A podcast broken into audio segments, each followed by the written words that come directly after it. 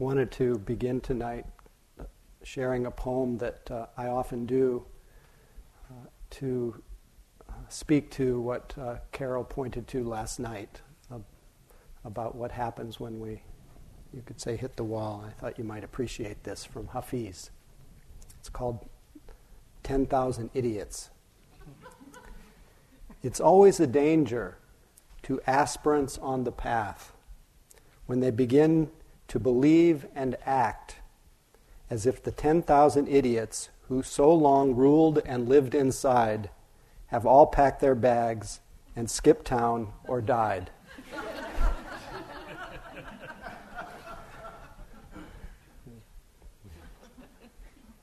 so we every single yogi is revisited by the armies of Mara again and again and again.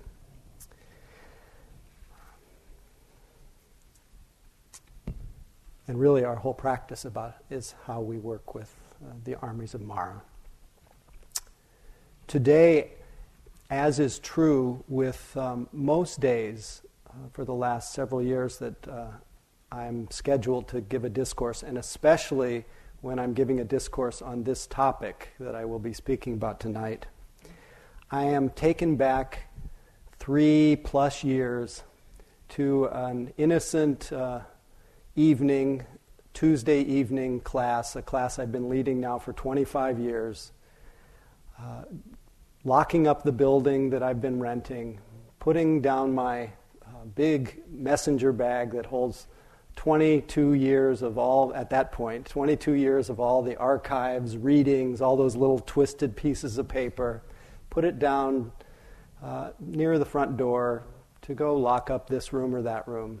And when I returned from locking the rooms that I had been locking, my bag was gone with all my stuff.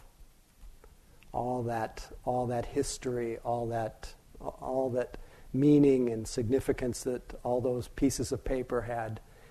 And I felt this, obviously, this moment of shock, dismay, uh, slight disorientation, but something that was, was maybe equally as shocking is that what rose very quickly to the surface, what really shined through was this, this calm, this, sil- this kind of silence that was in some ways pervading all the different moods that I was experiencing. And a little voice in my mind, and I don't remember the exact words, but uh, it were, they were, this is how it is. This is how it is, whether I like it or not. About a year earlier, I was also leaving the uh, Tuesday evening group. I was driving up a street in San Francisco called Dolores Street, turning onto Market Street. And when you turn onto Market, you there's a quickly you come upon a, a traffic light. And I was sitting at the traffic light, and this is not really meant to shock you, but the, um, without really knowing it was happening, someone I found out later who was moving at, uh, to the tune of about 60 to 65 miles per hour rammed into my rear end. And my first thought, you just don't know. It really was my first night. and this, this sense of calm. This is how it is. And it dawned on me at that time that, and I, am not exactly sure how to, what, what and how to make attributions in a situation like this, but I have some confidence that something of what I have been doing my whole life had, had taken root in my consciousness. Some opening that I know all of us are doing here to this substratum, to this undercurrent, the, uh, maybe you can call it our, our innermost nature of peace, of uh, something that's really un, untouched by what visits. And I think we start to taste the, the fragrance of that.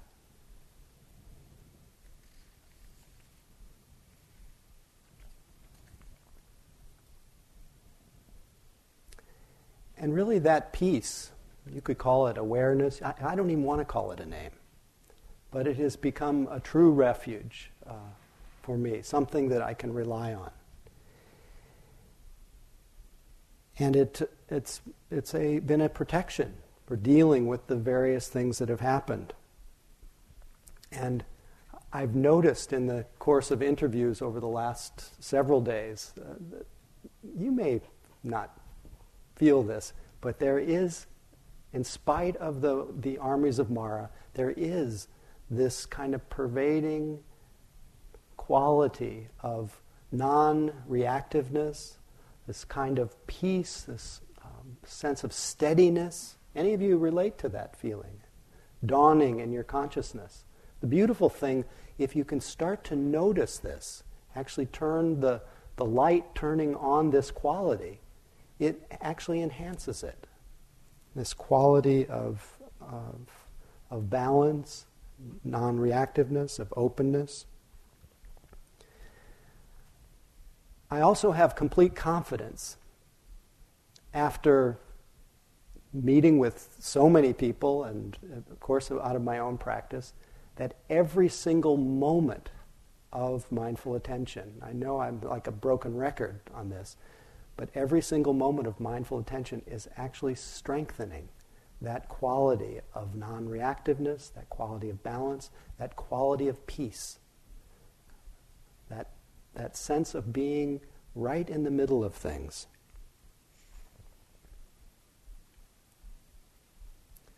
as Carol was pointing to, and all of us in our own ways, that really, if we put our trust in awareness, we put our trust in whenever it is that we're aware, whatever it is that we're aware, as she said last night, as we all say, it doesn't matter what you're aware of, it doesn't matter what's happening. But if you put that trust in awareness, it is that, that refuge in awareness that increasingly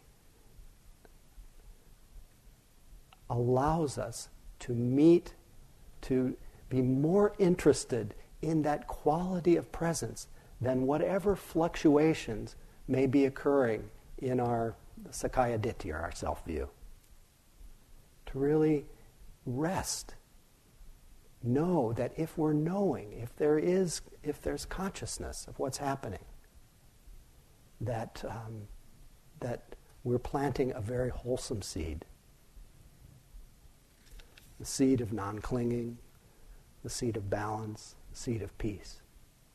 Because that moment of mindfulness is a moment free of those three root causes that we're unpacking of greed, hatred, and ignorance. As Joseph Goldstein highlighted in his book called One Dharma, I don't know how many of you had the good uh, fortune of reading that, but he described how the essence of all the different traditions lead to one, to one, uh, what seems to be one pointing, one fact that if we develop a mind that does not cling, calls it the mind of non clinging, this is what actually leads to a sense of well being and freedom, to the sure heart's release is a mind of non clinging. The Buddha in one sutta says, develop a mind that clings to naught. And he describes in another short little sutra, nothing whatsoever should be clung to as I, me, or mine. Again, non clinging. Whoever has heard this teaching has heard the entire Dharma. Whoever has practiced this mind of non clinging which you are in every moment of mindfulness, you are practicing the entire Dharma. If you have uh, realized this mind, you've realized the entire Dharma, this mind of non clinging. This is what brings about that sense of balance, that sense of deep peace and non reactiveness. So, again, again, I'll say that just as the Buddha's mind became increasingly balanced, bright, and non reactive or non clinging as he faced the as he faced the armies of Mara, no different than what we're doing here, so too are your minds becoming slowly more bright, balanced, using the very experiences that we're having to brighten and steady our minds. I, I always like to remember that even after the Buddha's awakening, and maybe it's been mentioned in other talks, but even after the Buddha's awakening, Mara kept coming to visit. Mara is just our mind. So on that night that the Buddha sat under the Bodhi tree, as his mind developed, composed, non reactive, fell into a, a, very strong state of what we call equanimity. That's actually what, what I want to speak about tonight. And in that state of equanimity, born of being well collected and composed, all the conditions present that we're building as we practice here, with his mind very still, very non reactive, very dispassionate toward whatever was presenting itself, a certain clarity came. And as I described it earlier in the retreat, his mind, his mind was literally shining in its clarity and its crystal like quality. And it said that through, as his mind rested during the three watches of the night, I have a little quote here, he saw with refined vision his own past lives, that was one watch of the night, the birth and death of beings according to their karma, and a liberating insight into how suffering in our lives is born from ignorance and ends through wisdom. Essentially, his mind saw through the illusion of self and separateness.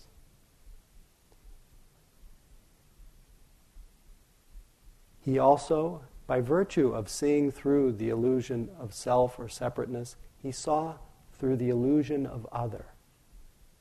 He saw that life was this tra- tapestry of interdependent causes and conditions Everything woven into the fabric of life. Nothing left out. Nothing apart from anything else.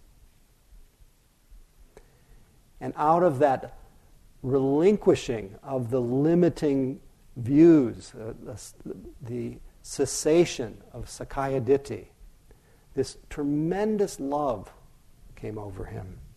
This boundless love. You could say his love was unleashed as an expression of seeing into emptiness. But it was balanced, having seen in that second watch of the night how beings are born and die according to their karma, according to the causes and conditions. So that love was balanced with a quality of, of stability, of wisdom, of balance, of equanimity. This quality of equanimity, this quality of unshakable balance, is really the pinnacle, as Dipa Ma puts it, the crowning stage of Dharma practice.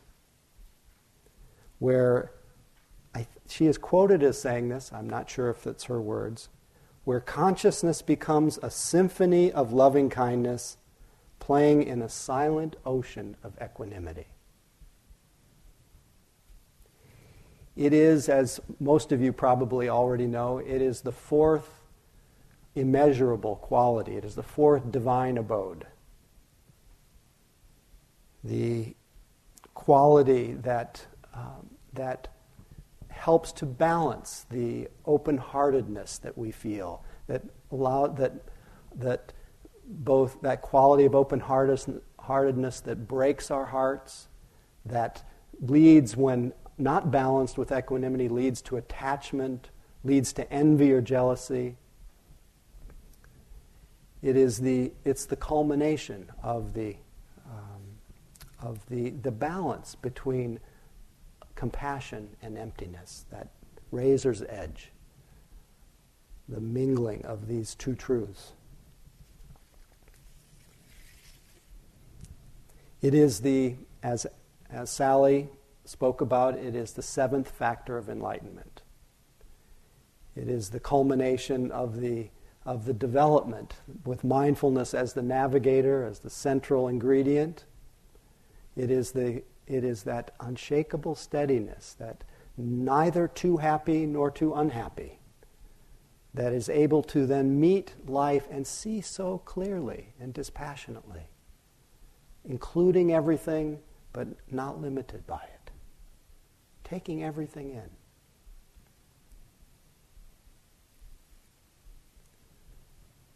That quality of impartiality toward all experience. It's interesting as I was working on putting this together today, it was amazing just mingling with that sense of impartiality, the quality of balance, the quality of receptivity, of acceptance, all those various flavors of equanimity.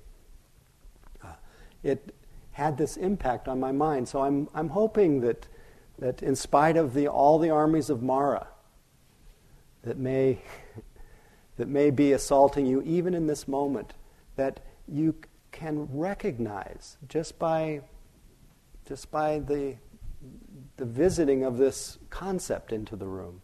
And perhaps maybe you'll even begin to uh, recognize that, that that feeling is available to you.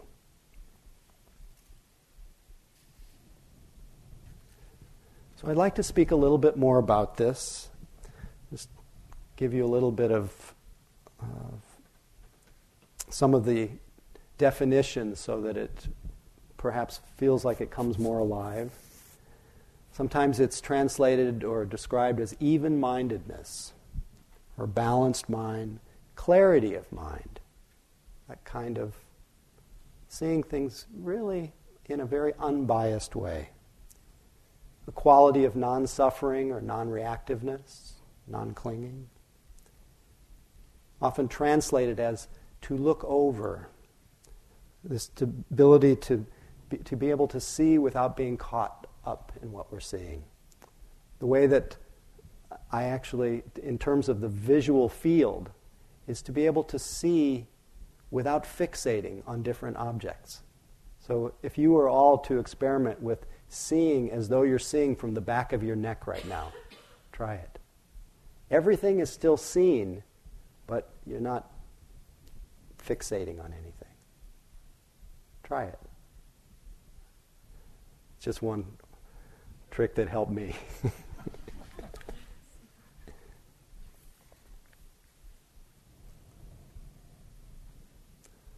this power, when it's developed, brings a great sense of peace, strength, confidence. And it's often the, the ease that comes with seeing the big picture.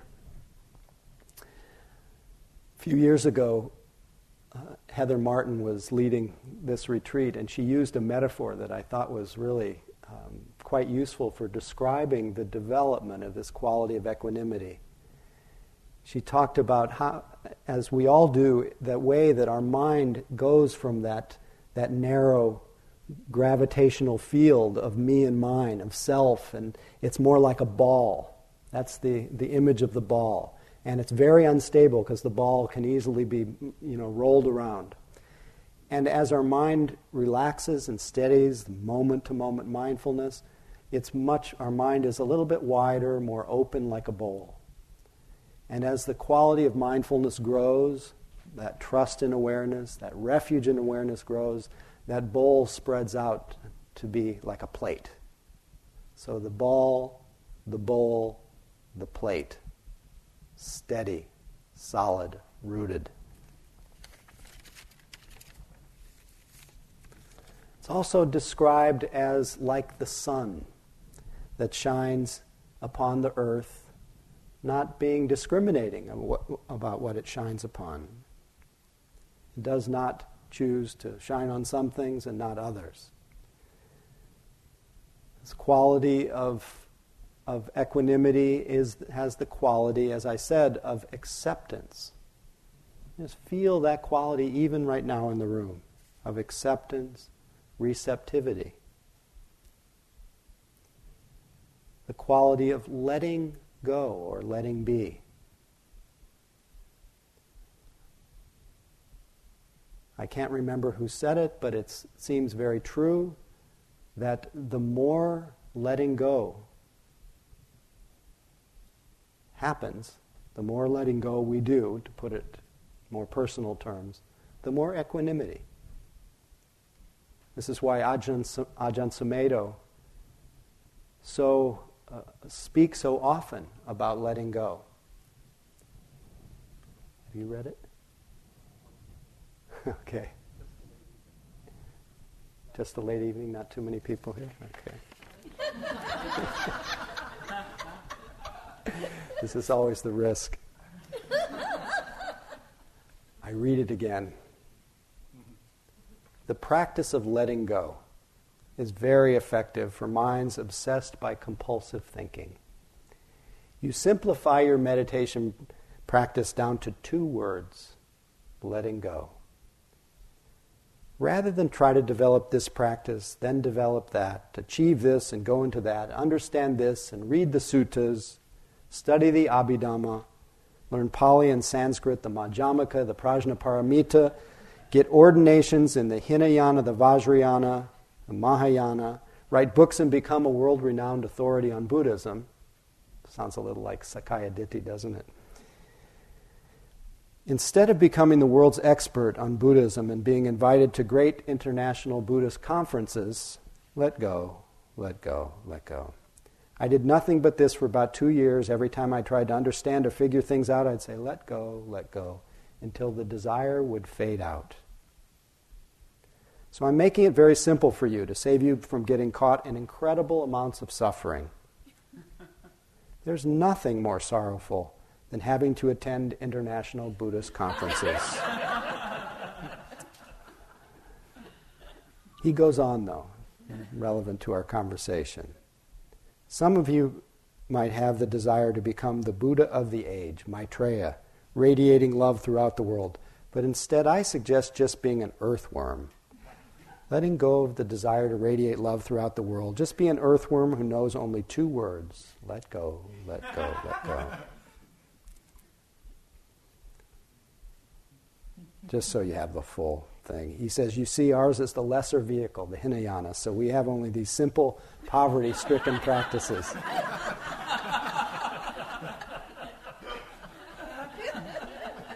this is the, this is the, the more, for me, this is the most inspiring part.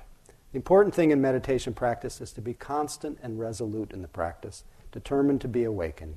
This is not to be conceited or foolish but resolute even when the going is rough.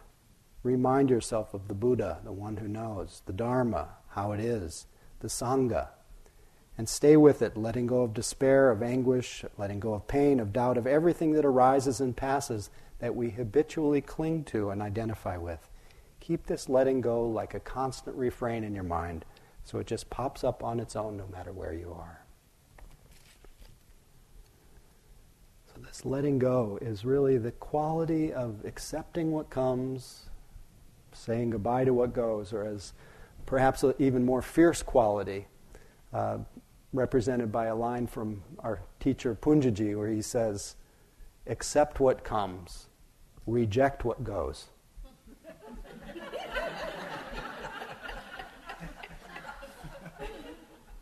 I've thought about this for so many years. It sounds on the surface so tongue in cheek. But then I realized that quality of reject what goes, it's that sense of let it go with such gusto, it's as though you planned it for it to go. This is the quality of equanimity freedom to let things come, say goodbye. It's also described and translated as to see with patience, to see with understanding, described as a kind of grandmotherly love. So you can feel that the quality of equanimity is imbued with, with love, with caring. It's so engaged, it's so opposite of what is described as its near enemy of indifference. The grandmotherly love who, who loves her grandchildren. But thanks to her experience, she doesn't get too caught up in their stuff. She lets them go. It's the wisdom that comes sometimes with, with age. It brings a certain kind of balance. We can call upon it. Upekkha is the word that we use, the namesake of the dorm that, um, that uh, the fourth building here, the fourth Brahma Vihara. But also in the suttas, there is a, a word that's used to describe the same thing called tatra majjhata, something like that, which means to stand in the middle of, to be right in the middle, in the center. And that's the kind of balance that comes from inner strength, which is really what's happening as we develop these awakening factors. That still point just even sense it right now, how, how accessible that is. That still point in this turning world. The sense of now. And mindfulness is that leader. So it's that capacity to experience the, the pains and the pleasures and the the things that are neither painful or pleasurable, with a certain openness, a certain steadiness. It means to also be able to be hurt, to be betrayed, to be. Um, I, I, wasn't sure when I, this would come up, but uh, borrowed this from James, teacher of picture of Neem Karoli Baba who is really the embodiment of this quality of equanimity and, and boundless love. And there was a time in my life when I, w- I happened to be involved with a, a person, I won't mention any names, nor any particular qualities. and this person, due to her karma, uh, could was uh, anything but faithful. And so it was literally one betrayal after another. And yet it was, it was not possible, for whatever reason, to put this person out of my heart. So I was uh, not just in my heart, but I didn't have a lot of equanimity. And so I was really blown by the winds of, of whatever her particular actions were at that time. But I also carried along with me a picture of Neem Karoli Baba. And every time I looked at that picture, I calmed down. Something calmed down. And my heart softened. Everything eased. And it was reliable. It was quite miraculous, kind of mysterious. And it really was what it was evoking was that quality of of calm, of, of poise, of balance, of being able to experience what was there. This is how it is. And it would, it would help me regain my composure.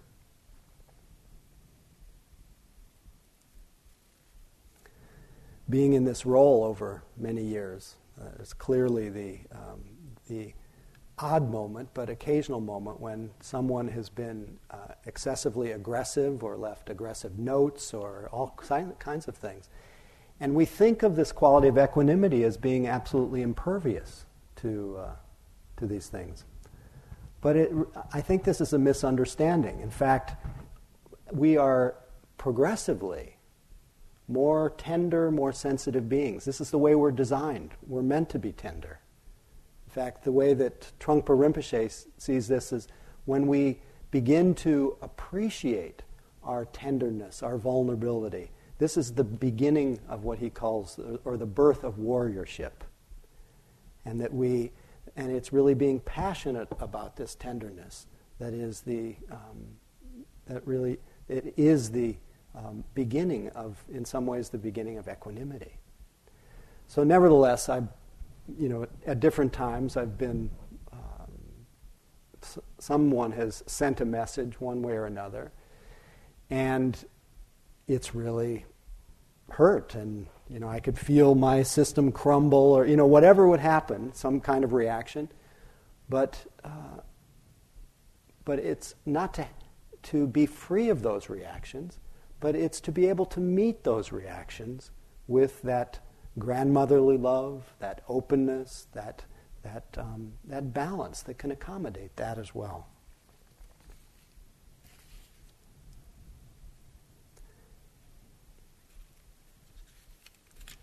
Equanimity, as you may get from this, uh, this description of just dealing with intense experiences, uh, equanimity doesn't build a, as one person put it, an ivory tower.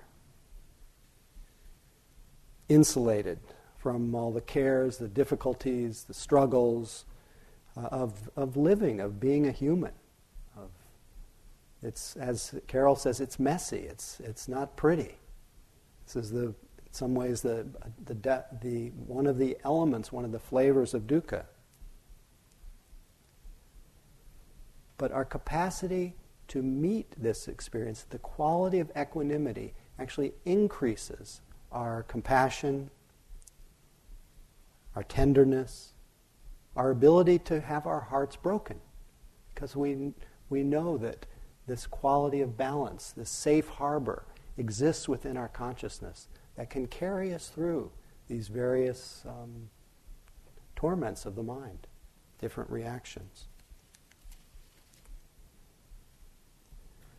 So it's said in the teachings that this quality of equanimity is the great protection from the so called worldly winds the winds of praise and blame, loss and gain, pleasure and pain, fame and shame.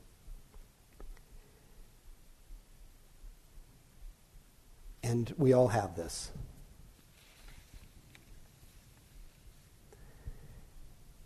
And how it works in dealing with situations of our life, the, all of these different worldly winds, is it, it it's born of the understanding that everyone is the, is the inheritor, is the heir of their karma, of, the, of causes and conditions, the understanding that each of our bodies came into being by causes, it's not personal.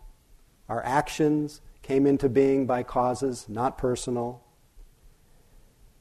We grow, our bodies grow. You can't say don't grow. We get old, we get sick. You can't say don't get sick, don't die. Our everything occurs according to causes and conditioning. And that we act in ways, uh, the only way we can up to certain moments, given the different information that we have, the different, um, different qualities, the different karmas. And we're, we, are in, we are all caught in this, to a degree, in this net of interdependent causes. I think of a, this, one of my favorite passages that I ponder a lot from Nagarjuna, where he says, you are not the same, nor are you different from that which you depend. You are neither severed from nor forever fused with it. So it talks about the ambiguity of self, but it clearly speaks to the um, to how we are constantly impacted. Our life has no beginning; it has no end, really. Everything is affecting everything. It says, You are not the same, nor are you different from that which you depend. You are neither severed from nor forever fused with it. This is the deathless teaching for Buddhas who care for the world. Let that one just sink in a little bit. In some ways, it's, a, it's saying that nothing could be any different than the way it is this moment, up to this moment. And this understanding deepens that sense of things are just the way they are and could not be any different. So, this especially has, um, has helped me uh, to not keep um, people out of my heart because I realize that not only am I the inheritor of all these causes and conditions, but every single person and every single person's action.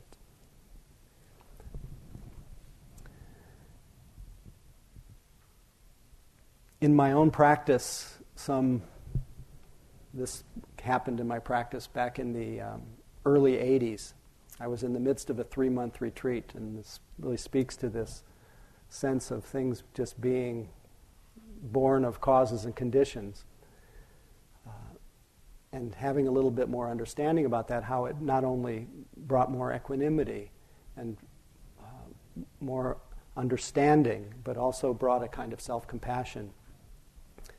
I was sitting in a, a little cubicle, about four feet wide, or maybe five feet wide, about 12 feet long, doing all my walking practice in my room, sitting in my room. Some days, you know, sometimes for weeks at a time, having my meals brought to me, or actually, no, I think it was about 10 days. And really going through the same process that all of you are going through. And I looked around my room and it was very small, as I'm describing. And it had no closet, it had a little rack that was hanging from the side of the, the room. And in the room was uh, all my stuff. I had uh, a lot more clothes than I needed. I had all the little accoutrements. Any of you decorate your rooms on the retreat? Any of you bring a lot of creature comforts? Some people really, you know, I remember going into some of my friends' room at, at IMS and I couldn't believe it. They had literally, it looked like they had their, their recliners and their, and their rugs. They had a little bigger room than I did. but I was sitting in this room and I would notice that uh, as, as things would get difficult, I would start looking around and seeing all my stuff and deriving a little bit of pleasure from looking at the different clothes on the rack and imagining that I could have more of whatever I was going to, eh, you know, have, a, have it in different colors or the things that needed mended and how I was going to do that. And, you know, a lot of papancha around, around desire. And there was also a little voice in me that was kind of grumpy about being so, such a greed type. You know, it just, and it was clear that that was the dominant, uh, dominant um, hindrance that would present itself uh, when things were a little bit tough. And clearly, I was in the middle of a, of a major deconstruction project and, re- and a kind of psychological regression. And uh, so there was a certain point where I, w- I felt so vulnerable, so tender, as we do in the middle of retreats. And there surrounded with all my stuff and then everything started to feel like it was like it it was I couldn't even look at it. It was painful to look at. Everything brought pain to my mind, to my heart, to everything. And I looked around and I, I realized I, I felt as though I was one year old. And I looked around the room and I said, I realize I need to be held right now. And there was no one obviously there to hold me. So I rolled over onto my little foaming, foam pad, wrapped the f- few pillows that I had around me, and I just started to wail. I know this describes, you know, we've all had, we all have, not everybody, but, but we tend to have a lot of wailing visits. And uh, of course, many people wait for the big wail, and it's, it's nice, but sometimes it's a little overrated but, but, but, at this time, this time it was it, it had an impact because as I rolled over onto the bed, no one there to hold me, holding myself and, and just wailing away, something cracked in me. And I looked around the room at all that same stuff that I'd been quite critical of. And I realized that all that stuff was the way that I had up to that point held myself. And that it just cascaded into this almost this understanding this everybody has their strategies of how they hold themselves. Everybody, even the things that they do that cause tremendous harm to themselves and others, every one of us is at the in our heart of hearts seeking for some relief. And it just it kind of cracked everything open. And the, the self compassion that came at that moment, the sense of, um, of having some care for the, all the causes and conditions that led to that moment, that crack has never really ended. And it's amazing how that, that um, quality comes to the rescue, that quality of, of um, compassion. To this day, really.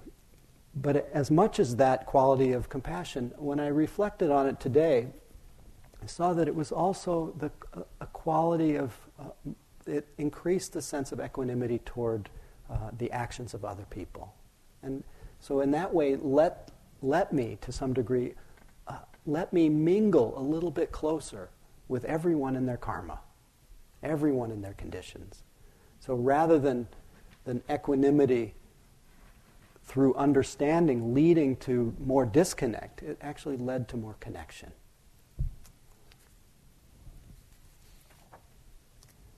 This is why someone like, I, I have a feeling why someone like Swami Chidananda um, wrote his poem called Anyway. He says, People are unreasonable, illogical, and self centered. Love them anyway. If you do good, people will accuse you of selfish, ulterior motives. Do good anyway. If you're successful, you'll win false friends and true enemies. Succeed anyway. The good you do today will be forgotten tomorrow. Do good anyway. Honesty and frankness make you vulnerable. Be honest and frank anyway. People really need help, but may attack you if you help them. Help people anyway. Give the world the best you have, and you'll get kicked in the teeth. Give the world the best you have anyway.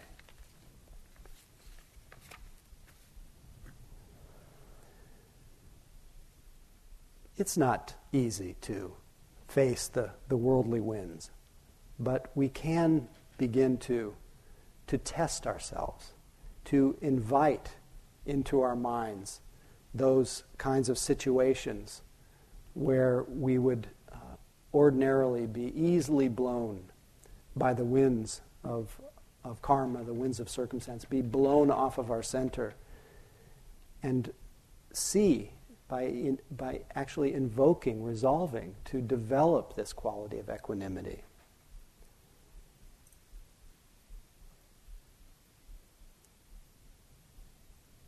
Someone gave this poem to me from Philip, Philip Lopate. This is a, the true test.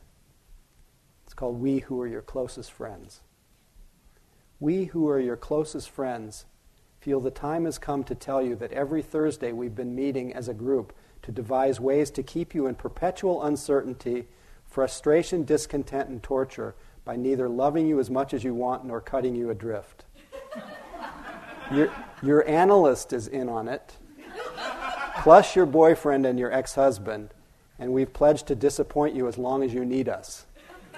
In announcing our association, we realize we've placed in your hands a possible antidote against uncertainty, indeed against ourselves. But since our Thursday nights have brought us to a community of purpose rare in itself, with you as the natural center, we feel hopeful you will continue to make unreasonable demands for affection if not as a consequence of your disastrous personality, then for the good of the collective. now, how would you feel if you, if you were that person? Now, we may not face actual circumstances like that, but we often face them in our minds. That kind of paranoia, that kind of sense of projected praise and blame, projected gain and loss, and we can begin to see if we can sit in the middle of those different reactions. This is, is, is benefited so much by this quality of mindfulness and the equanimity that comes from it.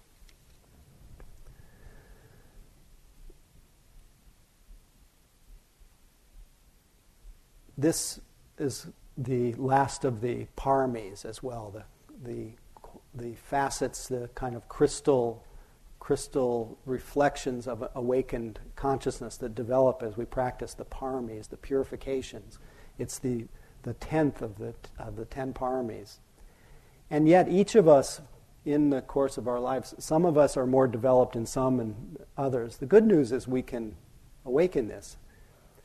But it's also good to have people in our lives who really model this quality, who we can actually call to mind the people in who our lives who have this quality of equanimity. I still to this day use um, my father as a, as a model of equanimity.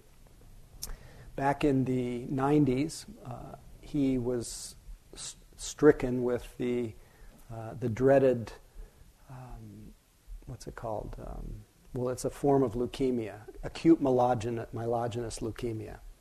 Very virulent, very quick, uh, but he went through several rounds of chemotherapy and stem cell transplants and all the things that, that go with that. And he, in spite of going through all of this, right up until the day he died, he manifested in a, an amazingly unruffled way. And he manifested that way through not what seemed to me as very little papancha very little dwelling on the imagined past, the imagined future. He re- literally took every moment as it presented itself, just moment after moment after moment. And he was not busy being equanimous. He was just, he kept that quality of simplicity. He wasn't even busy being simple. He just was, that was his natural quality this we know some people have this parami developed just by by karma. And we can we can mingle with that uh, person in our minds.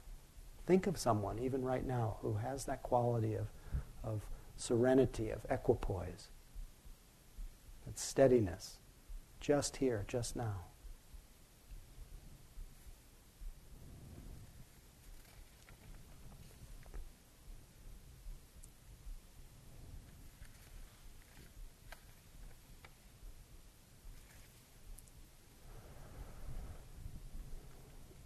the quality of equanimity is,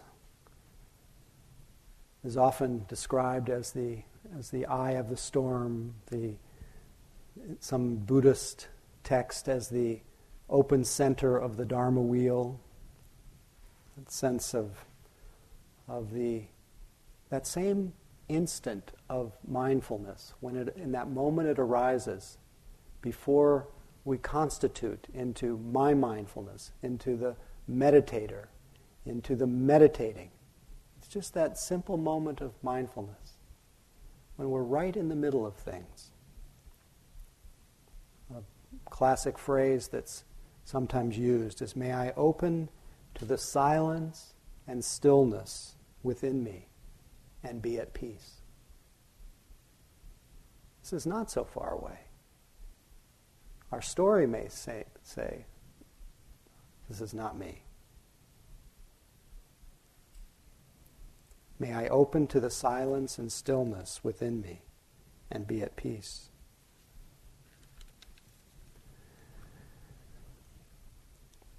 So, this is the general sense of equanimity, but it manifests in many, many different ways in our practice. And it's something that we're, that once we begin to notice the way it is manifesting in the different facets of our practice, again, by turning attention to it, it, we can enhance that quality because it is so important for being able to meet our experience.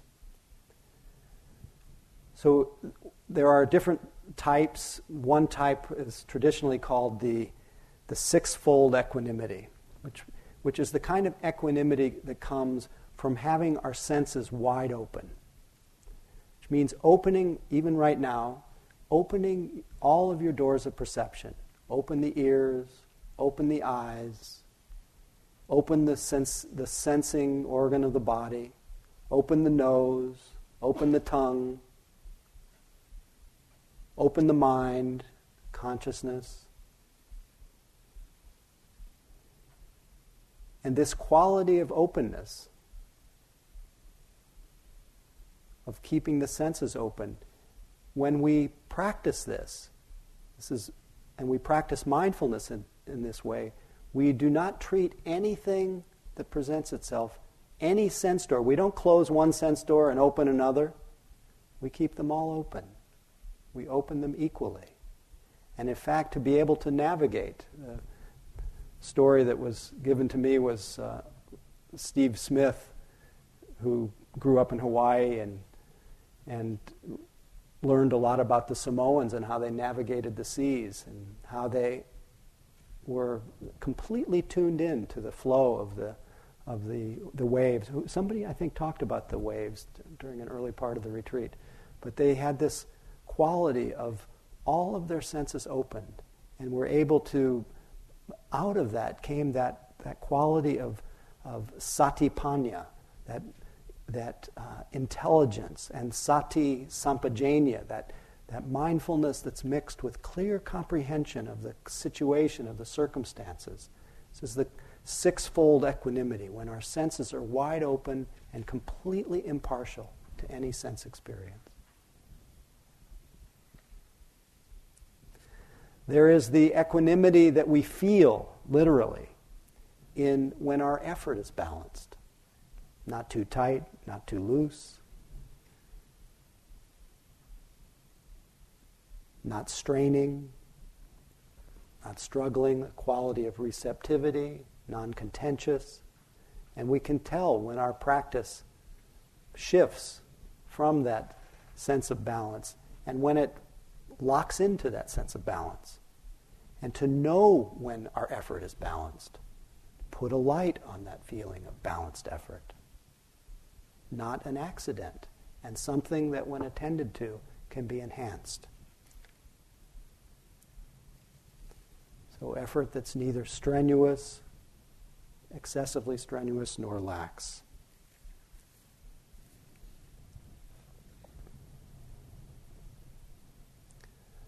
The kind of equanimity that comes, and this is a little bit of uh, a reiteration of the that comes as born of wisdom and understanding. I know Andrea spoke of the other night of, of impermanence. And this, of course, is the, the, one of the central liberating insights of the Buddha that brought that relinquishing of grasping and aversion, that brought that quality of acceptance, was seeing so directly and closely as we can, moment to moment, every moment of seeing it, strengthening that quality of equanimity, seeing the, the, the common characteristics that, that are part of every single experience. Of seeing the, the fact of everything that arises passes away.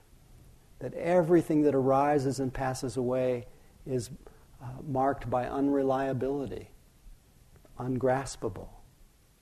And in that way, we, we see that if there's any grasping, there's, there's, uh, there's dukkha, we see that everything that arises and passes away is an expression of the emptiness of it in time.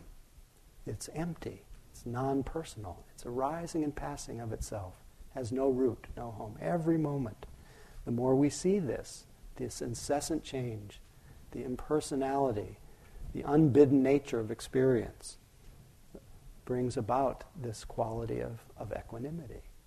And we can f- begin to sense what happens when we meet that quality. See if it happens the next time that you're actually with the flow of experience. What's the quality of your mind at that time? If, I said, I think earlier in the retreat, if you're curious about something, you can't suffer about it in the same moment.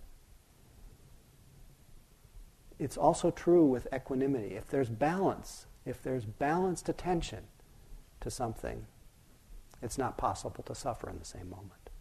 So see what happens. Don't believe anything I say. Someone in interviews today speaks to the, the equanimity or balance that comes from seeing the conditionality of everything. You know, that Andrea spoke of the conditionality, how everything arises according to causes and conditions. And he began to see, after having for years been so terribly identified with the judging mind and all the methods of just, oh, this is judging mind judging or feeling it or doing this. But once he began to see the conditionality of it, the way it came according to circumstances and causes and conditions, grasping, becoming, etc., etc., the, the, personalizing of it began to melt away. And he began to, he was describing, he may not have used this language, but it was clear that he was feeling so much freedom so much sense of equanimity around these judgments that had been such a source of fixation. So it's so it is uh, different flavors of seeing through the the uh, tendency toward meing and mying that that that quality of that tendency toward identification. I think that one of the best expressions of this understanding is uh, in another passage from Ajahn Sumedho, where he says, Now we're sitting in a room full of karmic formations that we conceive to be permanent personalities. We carry these around like a conceptions bag because, on the conventional level of thoughts, we regard each other as permanent personalities. How many things do you carry around with you? Grudges against people, infatuations, fears, and things of the past. We can get upset just by thinking of the name of someone who's caused us suffering. How dare they do that, treat me like that over something that happened 20 years ago? Some people spend most of their lives carrying grudges around so that they ruin the rest of their lives. But as meditators, we break through this pattern of memory. Instead of remembering people and making them real, we see that in the moment, memory and bitterness are changing conditions we see that they are anicca, dukkha, anatta, impermanent, unsatisfactory, empty. They're formed in time just like the sand grains of the Ganges River. Whether they're beautiful, ugly, black, or white, sand grains is all they are. So listen inwardly. Listen to the mind when you're starting to experience pain in the body. Bring up the voice that says, I don't want this pain. When's the bell going to ring? Listen to the moaning, discontented voice, or listen when you get really high. Oh, bliss, I feel so wonderful. Listen to the angel indulging in bliss and happiness. Take the position of the silent listener, making no preferences between angels and devilish things. And remember that if it's a condition, it changes, it ends. Recognize and let things come and go. They're just karmic conditions changing, so don't interfere. The tendency of the modern mind is to think that there's some ogre lurking way down deep inside just waiting for an unguarded moment to drive you permanently insane. Some people actually live their whole lives with that kind of fear. And every t- time the monster starts to come up, they go, oh, but monsters are just another condition, sankhara, another grain of sand of the Ganges River, maybe an ugly sand grain, but that's all. If you're going to get upset every time you see an ugly sand grain, you're going to find life increasingly more difficult. Sometimes we have to accept the fact that some sand grains are ugly. Let them be ugly. Don't get upset. If you saw me sitting by the Ganges River looking at the ugly sand grain saying, I'm going to go crazy, you'd think Ajahn Sumedho is crazy. Even a really ugly sand grain is just a sand grain. So, what we're looking at is the common factor of all these qualities hidden monsters, latent repressed energies, powers, forces. They're all just sankharas, nothing much. Take equal. Take the position of the Buddha, being the knowing. Even the unknown we see as another changing condition. Sometimes there's knowing, sometimes not knowing. One conditions the other. The black hole, sunlight, day and night are all change. There's no self, nothing to become if you're being the knowing. But if you're reacting to all, all the qualities of samsara, you get really neurotic. It's endless, like reacting to all the sand grains of the Ganges River.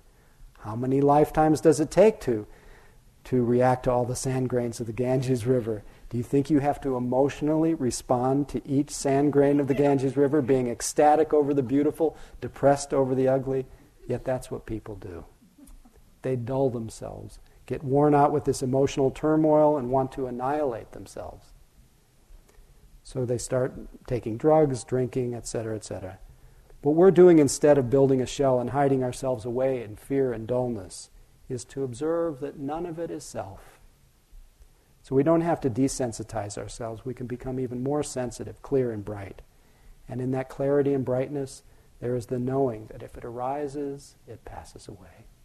And that's what Buddhas know.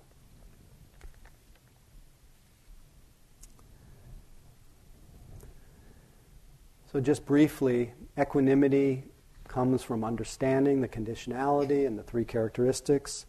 There's the, also the feeling of equanimity that's associated with, with dwelling in that, uh, that feeling tone, but very awake, that is neither pleasant nor unpleasant, neither too happy nor too unhappy. And the way we can discover this is in those moments of that something is neither pleasant or unpleasant. And to take an interest in that space, to mind that gap when it's not typically as interesting, where we normally go very quickly into some kind of self story or we go into some kind of looking for some kind of entertainment. But to actually dwell in that, in that space, I think of the, that passage, that, that voice that always comes on in the subways in London, where it says, Mind the gap, mind the gap, mind the gap, over and over again. And see what happens when that gap begins to widen.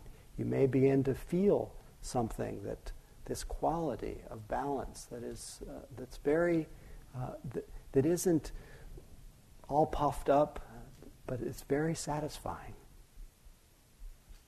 And it really exist as that very moment of, of mindful attention as well. That moment when mindfulness arises.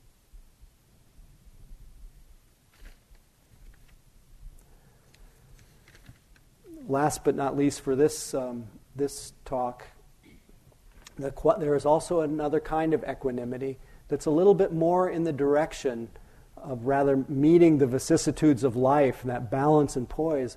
It's more the a kind of uh, deep quality of steadiness and peace that's born of deep concentration.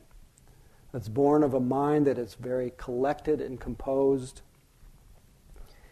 And it's the image that the Buddha used was like an artesian spring where the lotus pads floating just below the surface of the water, and there's some movement on the surface above, below, and around it, but the lotus pad itself floats in a still, suspended state within the currents moving around. And this kind of this deeply collected mind, which uh, many of you from time to time, I would say all of you, have touched to a certain degree in moments, when we really uh, can touch these moments of quiet, take an interest in those moments of quiet. I don't mean grasp at them, I don't mean build a monument to yourself for having experienced them, but to just feel them, it is that state of poise and balance and equanimity that pervades those states of deep concentration that begins to decondition our mind's tendency to grasp. And it inclines us, it has the effect of inclining us to, in some way, stay away from anything that, um, that does not support steadiness and calm. Anything that we do in our life so much do we begin to fall in love with what the middle part of the Eightfold Path called purity of mind. That mind that is, at least temporarily, not inundated with hindrances. It begins, it has a healing effect on our grasping and our aversion, our tendency toward complication and papancha, to be able to, to touch that. Of course, not to be able to rely on it, because it is subsumed by dukkha. It is subject to decay and change, but nevertheless, it's quite helpful. And then the as we deepen in, if you happen to uh, to practice uh, what are called the jhanas, which I know have been mentioned on this retreat, the, the fourth jhana is characterized by the quality of equanimity. It, per, it pervades that, and there's a, a, relinquishing of, of any, it's a kind of dispassion toward any, um, any um, seeking of pleasure. And it, in a sense, you could say that that quality of equanimity that comes in, the, in this fourth jhana uh, actually erases anything that, um, that begins to erase things that prevent calm. And so it's deeply purifying, deeply healing. Anything that opposes calm, it begins to loosen in our hearts. An, a quote that I find very uh, indicative of this quality of that really is available right now, but is often felt in these states of, of deeper calm and concentration. There's a passage from a Advaita text called The Boundless Ocean. And this will be the, the beginning of the end. I am the boundless ocean. This way and that, the wind blowing where it will, drives the ship of the world. But I'm not shaken. I am unbounded deep in whom the waves of all the worlds naturally rise and fall, but I do not rise and fall. I am the infinite deep in whom all the worlds appear to rise, beyond all form, forever still. Even so am I. I am not in the world, the world is not in me. I am pure, I am unbounded. Free from attachment, free from desire, still even so am I. Oh, how wonderful. I'm awareness itself, no less. The world is a magic show, but in me there is nothing to embrace and nothing to turn away.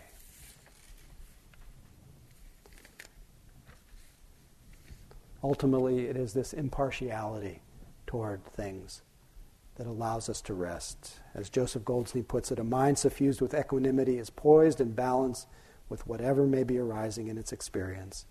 We feel soft, spacious, as things come and go. An equanimous mind does not move reactively at all. This state is likened to a mind of a fully awakened being. So even before we've realized complete liberation, we can still experience this place of peace.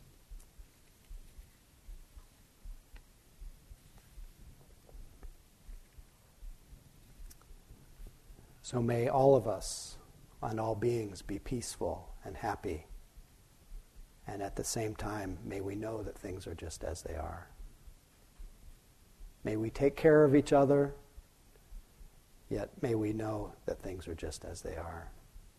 May we find joy in our lives, yet may we know that things are just as they are. May we be happy and peaceful, have the causes of happiness be free of suffering. May we touch that boundless joy and that boundless equanimity, serenity, able to meet the joys and the sorrows with less grasping and aversion. Because I brought um, Neem Karoli Baba into the room, I'd like to, uh, us to chant together a chant that of his words or words about him, the embodiment of this quality of, of equanimity I'll do it once by myself and then we can all join in together. It really speaks of that inclusive, uh, giant heart, but immovability. I am like the wind, no one can hold me. I belong to everyone, no one can own me. The whole world is my home, all are my family. I live in every heart, I will never leave thee, oh, crystal tears. Oh, taking away my fears. Together. I am like the wind, no one can hold me. I belong to everyone, no one can own me. The whole world is my home, all are my family. I live in every heart, I will never leave thee, oh, crystal tears.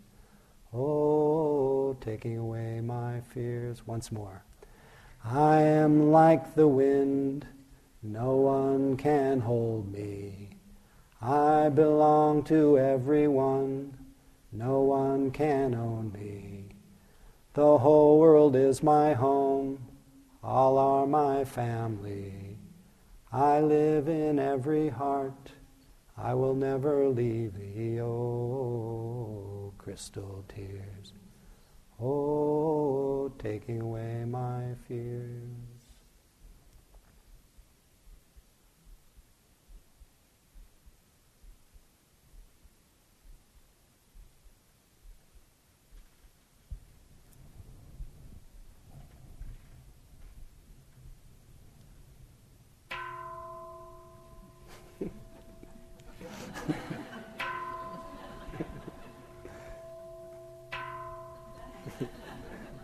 Sticks over there. Anyway, thanks for your attention. And enjoy your practice with equanimity.